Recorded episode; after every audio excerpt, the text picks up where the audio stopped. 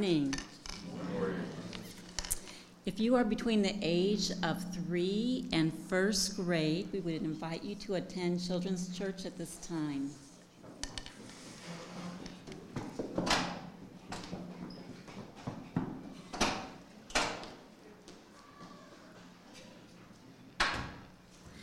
As the rest of us turn to give our attention to God's Word this morning, we seek to receive it with joy filled reverence and sober humility. The summons to the Word found in your bulletin prepares our hearts and our minds to do that. Let's read it together. This is the one whom I look upon with favor, declares the Lord. The one who is humble and contrite in spirit and who trembles at my word. This morning's scripture reading is taken from James chapter 4, verses 3 through 17. In the Blue Pew Bible, it can be found on page 1045. That's page 1045. Again, the text is James 4, verses 13 through 17. In these verses, James warns us of presumptuous planning. He says that while we may pretend to be the captains of our fate, in truth, we are quite powerless and quickly passing. True freedom and fullness of life, he says, are found not in pursuing our plans, but in pleasing a God who will do all that he pleases Hear now the word of the Lord from James chapter 4, beginning in verse 13. Now listen, you who say, Today or tomorrow we will go to this or that city, spend a year there, carry on business, and make money. Why, you do not even know what will happen tomorrow. What is your life? You are a mist that appears for a little while and then vanishes. Instead, you ought to say, If it is the Lord's will, we will live and do this or that. As it is, you boast in your arrogant schemes. All such boasting is evil. If anyone, then, knows the good they ought to do and doesn't do it, it is sin for them. We've been just amazed how, how, how direct, how confrontational in some ways James is. He, he awakens us, he calls us out in uncomfortable ways, but he does so in love. He does so in great wisdom, and he does so with humility. So this morning, as we turn to consider the word, let's, um, let's focus on what we, what we have, this few verses in front of us. Excuse me. Um, the first time, I can remember the first time as a kid, I don't know if you kids can relate to this, but I remember the first time as a kid that I received money for Christmas. I didn't have an allowance growing up or anything like that, so I didn't really, didn't really have a yet understanding of money. I was probably five, maybe six years, six years old. And I got, again, I got a $5 bill in, in, in my, uh, I think it was in, might have been in my stocking. And I was so eager, I can remember being so eager to go to the store and to buy a toy with this money that I had. I woke up the morning that we were going to the store and I did my chores uh, more quickly. I did, I did, I did them more carefully than usual. And I remember my dad, that's just as an aside, I remember my dad noticing how well I did my chores that morning. And he complimented me. And I remember that just very distinctly. And I remember beaming in response to how I had done well, how I had done my chores well, done them quickly, and my father approved of that. Now, the previous evening, as I was laying in bed, and that entire next morning, even while I was driving to the store with my dad, I was imagining the toys that I would buy. Toys that I'd seen on TV, toys that I'd, and I imagined what life would be like after I spent my money at the store, after I'd gotten these toys. And then we went, and then we went, we went to me, and then when we went to the store, um, I, I, ran to the aisle where the, you know, the aisle with the toys, and I looked at all the toys, and I did, and there I did something that I had never done before in the toy aisle. I looked at how much each toy cost, and then I looked at my five dollars. And I realized that most of the toys were way too expensive. And all my plans, whoop, suddenly just gone. All my dreams, all my everything, it was all evaporated, never to happen. And I felt so small. I was so depressed. And it was there that my dad and I, there in that very toy, toy aisle, that my dad and I had a very important discussion. Very important discussion. And that night, after actually, as I was thinking about the day, that night I was tuck, after being tucked in bed by my dad, I remember reviewing the day in my mind. I remembered first when I had been the saddest, the saddest part of my day, that was there in the toy aisle at the store, seeing all my plans come to nothing. But then, I think by God's grace, I remembered when I had been the happiest. Do you remember when it was? When I had finished my morning chores and my dad had complimented me. Let me say that again. I was saddest when I was pursuing my own plans, and I was happiest when I was pleasing my Father. Again, I was saddest when I was pursuing my own plans, and I was happiest when I was pleasing my own Father. Our text this morning says something very similar to us. First, it says, Life isn't about the pursuit of our own plans. It's just not. Life isn't about the pursuit of our own plans. Look at verses 13 and 14. Now, listen, you who say, Today or tomorrow we will go to this or that city, spend a year there, and carry on business and make money. Why? You don't even know what will happen tomorrow. What is your life? You are a mist that appears for a little while and then vanishes. It has often been said that man makes plans and God what? Laughs. He laughs, right? Some of you may be familiar with the first century historian and philosopher Plutarch. He's, he's famous for his lives. He wrote these biographies, and one of the lives that he wrote was one of Alexander the Great, the great uh, Greek conqueror and general. And in, in, uh, in that uh, biography, he tells a story about Alexander at age 20. We read what Plutarch writes to you, listen, kids, listen to this. I think you know you can understand this. We read that, that, that Alexander, wishing to consult the God, concerning the expedition against Asia. So he's going to go into Asia. He's, he, he's already been victorious a number of ways, um, and he wishes to consult a god or goddess. And this is at Delphi. If you're ever familiar with Delphi, Delphi is in Greece. It's a, it's a, it's a, it's a hill. I've been there before, actually. And there's, there's the famous oracle of Delphi, and you go there to receive prophecies and oracles. And he, again, uh, Plutarch says, wishing to consult the god concerning the expedition against Asia, he went to Delphi. And since he chanced to come on one of the inauspicious days, that is to say, he came on one of the days when the, the oracles of the prophets, where they're not really doing their thing. I mean, in the ancient world, actually, there was very common in the ancient world that you had certain days that were unlucky days, and there were certain days that were more popular days. And, and you only wanted to do an oracle on a, on a, on a popular day or on a, on a lucky day. So, and he says, uh, Plutarch says, he chanced, since he chanced to come on one of the inauspicious or unfortunate days when it, is, when it was not lawful to deliver oracles, in the first place, he sent a summons to the prophetess. So here's, imagine that. Here's Alexander the Great with all his armies, etc., all his generals, a very important guy. He, it's an inauspicious day. He's an important guy. He doesn't care, so he sends for the prophetess. Plutarch continues, and when she refused to perform her office, and she cited the law as, as an excuse.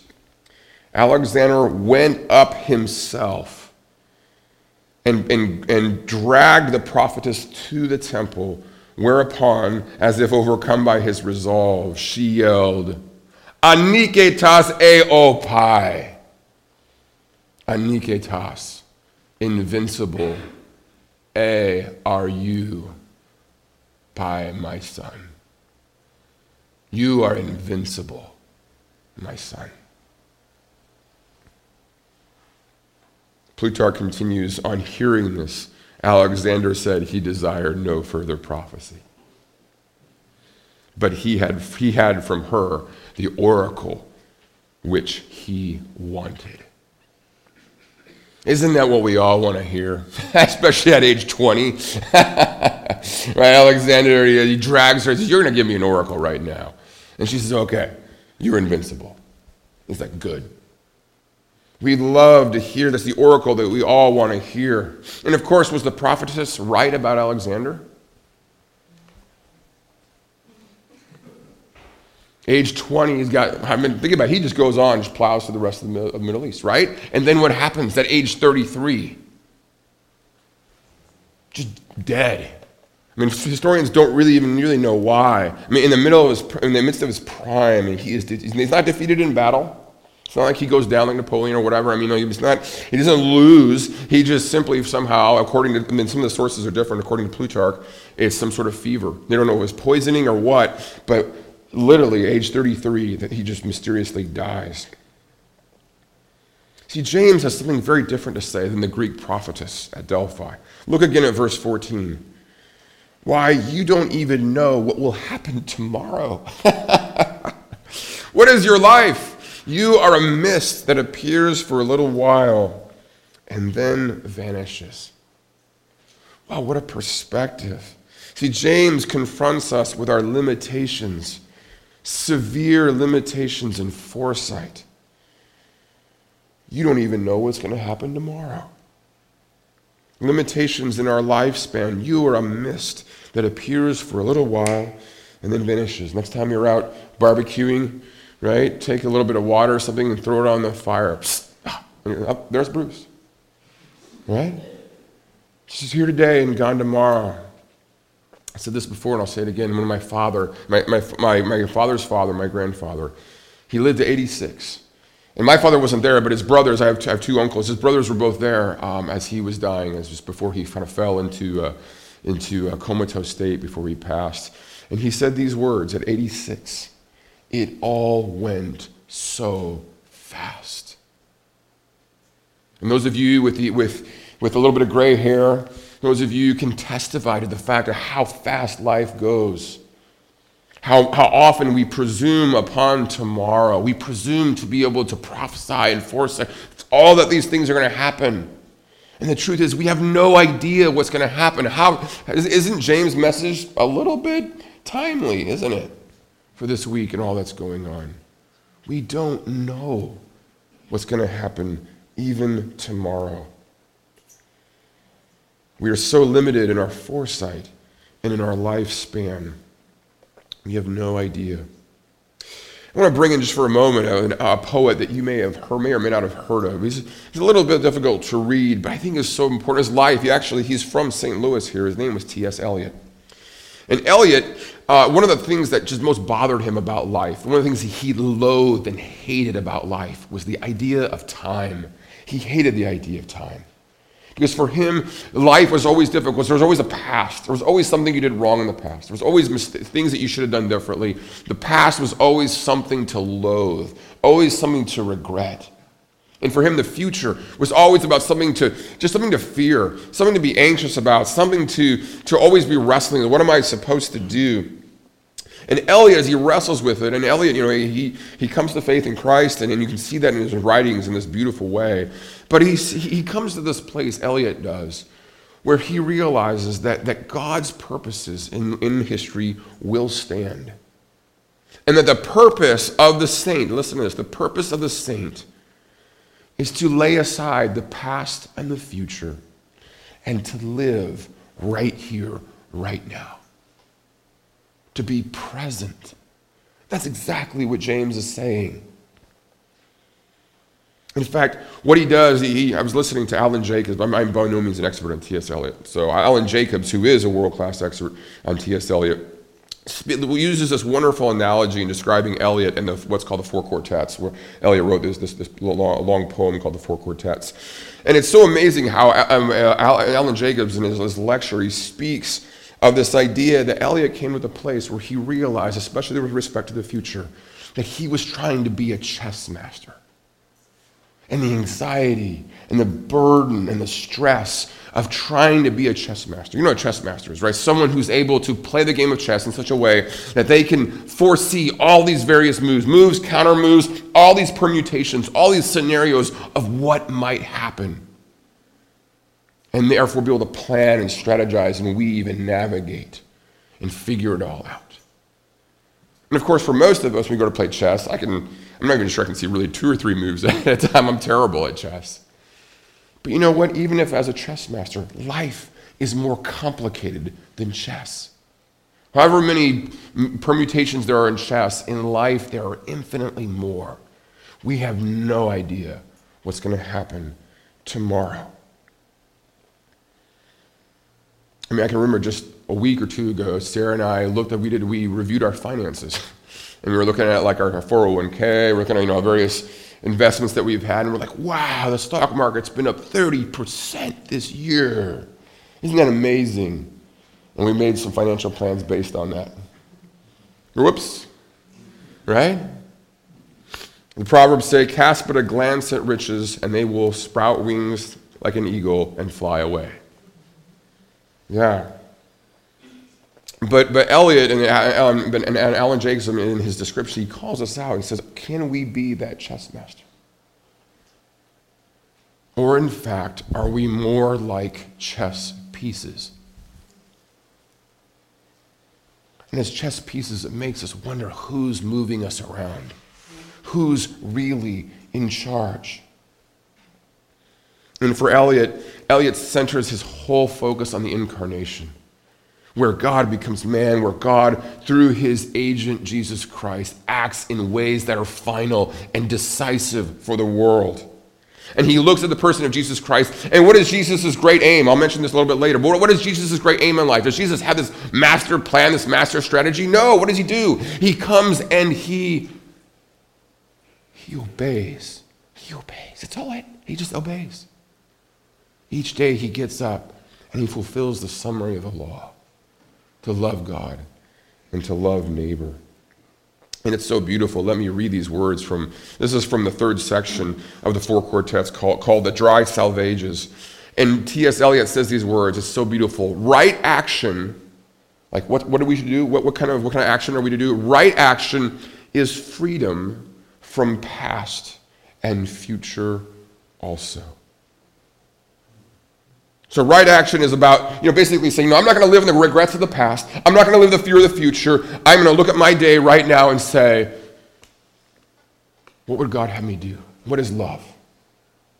What does pleasing my Father look like? And it's not to say, let me make a difference between doing my will and acting in God's wisdom. Acting in God's wisdom is saying generically in life, there are certain things that go certain ways, and I should be, I should be mindful of wisdom. There's nothing wrong with uh, acting in wisdom. This isn't some sort of, you just live in the moment without regard for anything.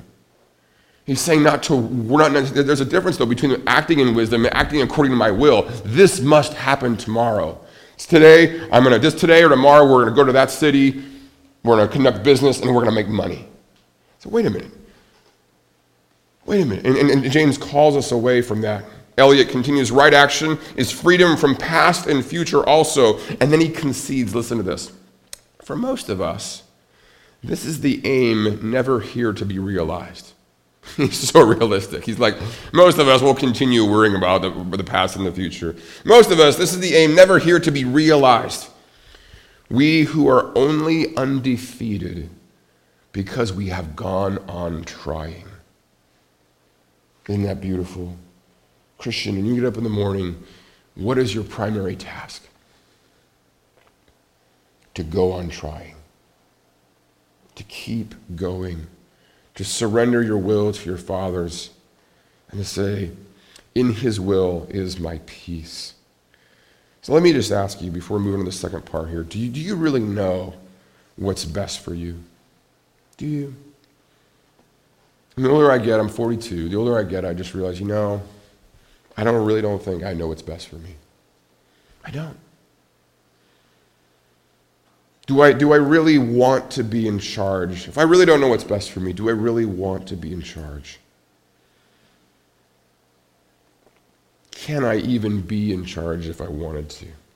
And James is calling us away from that illusion of self control. I was talking, I was talking with one, with one of you yesterday, and I compared this past week and this whole coronavirus to to, you know, I don't know if you've, if, if any of you have ever been in air travel, you've been traveling a commercial airliner somewhere and you're at 30,000 feet in the air and you're going, you're reading your book, you're, whatever it is you're doing, I mean, you're doing some work, etc. but you're running along and you're, you're doing your thing. You know, whatever you want to do in that moment. And then suddenly some major turbulence hits. And, and you realize what?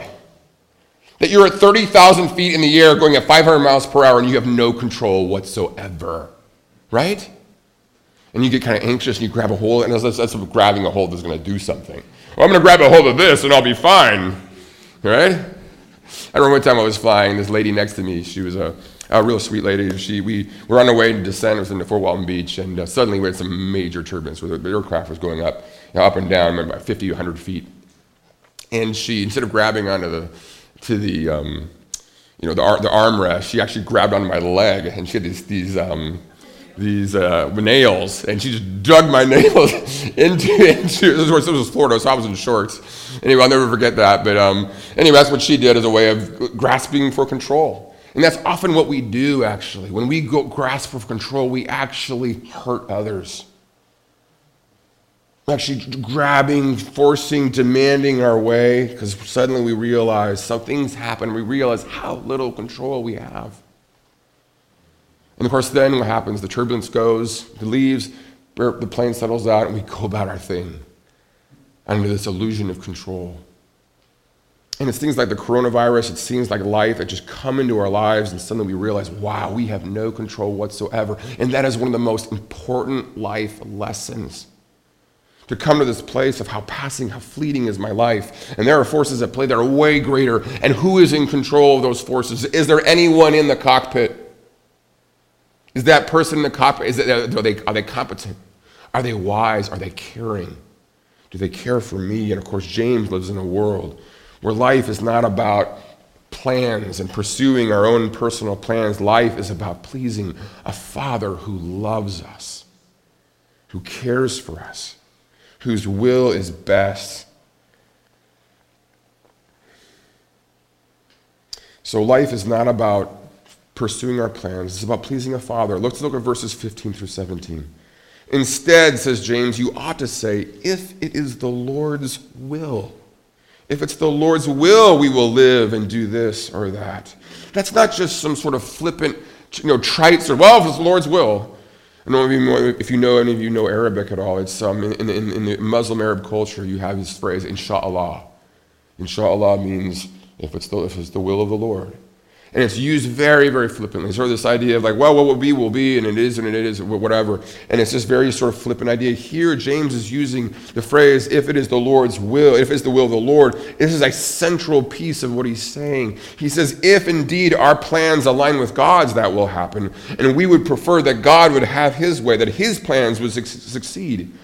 In verse 16, he goes on, he says, As it is, your boast in your, you boast in your arrogant schemes. All such boasting is evil. You can ask my wife and kids. There's, it's, it's so regular. Well, I will get up at the very beginning of the day and I will make all these plans. And I'm going to accomplish like 50,000 things that day. Oh, yeah, I'm going to get, I'm going to do this. I'm going to write a book, you know, heal some marriages, you know, go over here and work out for an hour. I'm going to do all these sort of things. And of course, at the end of the day, I'm like discouraged, disillusioned, frustrated because I got almost none of that done. James says that's arrogant just boasting your arrogant schemes. I'm going to do all this stuff. All such boasting, he says, is evil. What we are to do then is to not worry about the future, not be consumed with our plans and purposes, not have regret about the past, but simply to focus on pleasing Him. Verse 17 If anyone then knows the good they ought to do and doesn't do it, it is sin for them. So often we're in that place where we're worried about the future. Oh man, I'd, I'd like to help my neighbor, but there's a coronavirus, and so I need to go to the store first and take care of myself. Jesus says, Love my neighbor. It's the greatest commandment. But I, I can't right now. It's complicated. We find all these excuses of why we, because of past or future, of why we can't do what is plainly there in front of what God calls us to do. If anyone then knows the good they ought to do and doesn't do it, it is sin for them. James is calling us out of the way that, that our circumstances and our, the uncertainties of life prevent us from doing the thing that our Father would have us do. You know, for me, this was a, a major, a major um, discovery for me was found in college when what James is saying here came to light. See, the thing is, James is calling us to a freedom. And that freedom is a freedom from fear of the future.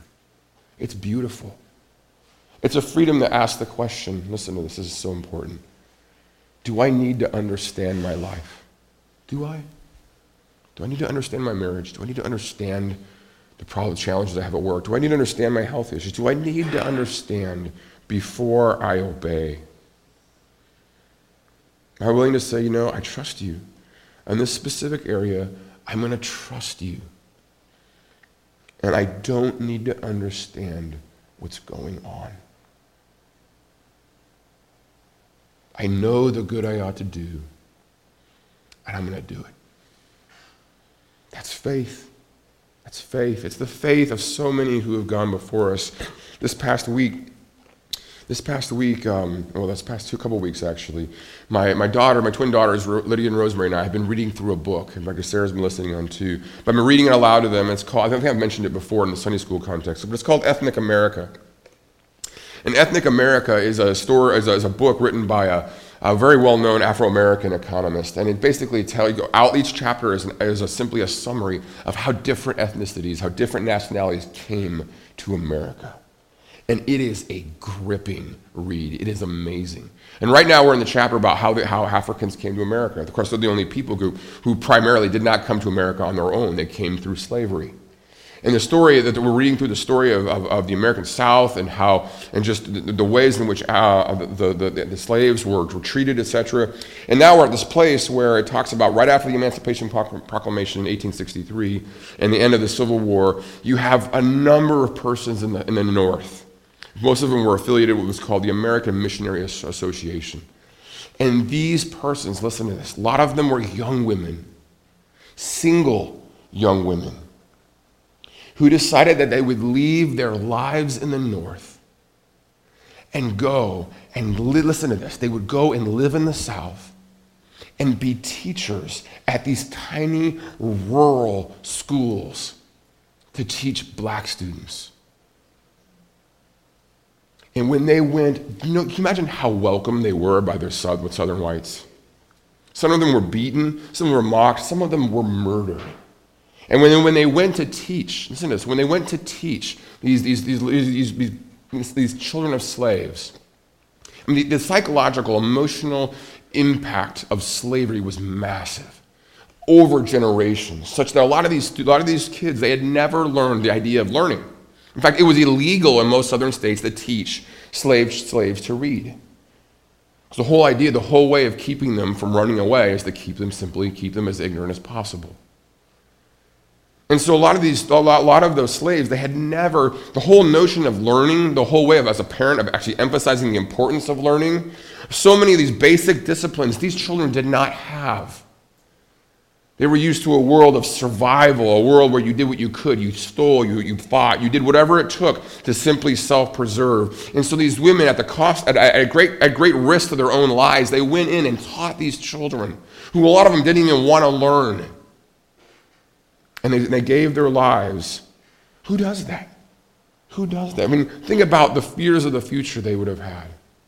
Imagine them getting into it and regretting, their, you know, wondering from regrets, this, was this a good idea? But they went and they gave their lives. It's such a beautiful story. At one point, let me see if I can find it here. At one point, we, um, we, we read this. Later, listen to this. we read this. Um, uh, in the early post war years, the average teacher lasted three years. That's how difficult it was. You listen to this. The, the author goes on to say, Yet from this foundation was built the education that generations of blacks looked back on with gratitude and reverence. Later, black leaders from W.E.B. Du Bois and, and to, to, Booker T. Washington praised the selfless work of these missionary school teachers who helped create an educated class of black Americans. Du Bois called it, quote, the finest thing in American history. What a, what a beautiful statement. And Mary McLeod Bethune spoke of, quote, those beloved consecrated teachers who took so much time and patience with me when patience and tolerance were so desperately needed. Isn't that beautiful? What inspires persons to do that? It's when you just say, you know, I'm not going to fear the future. I'm not going to regret the past. I know the good I ought to do, and I'm going to do it. And again, let me close with this. This is exactly what our Lord Jesus Christ did.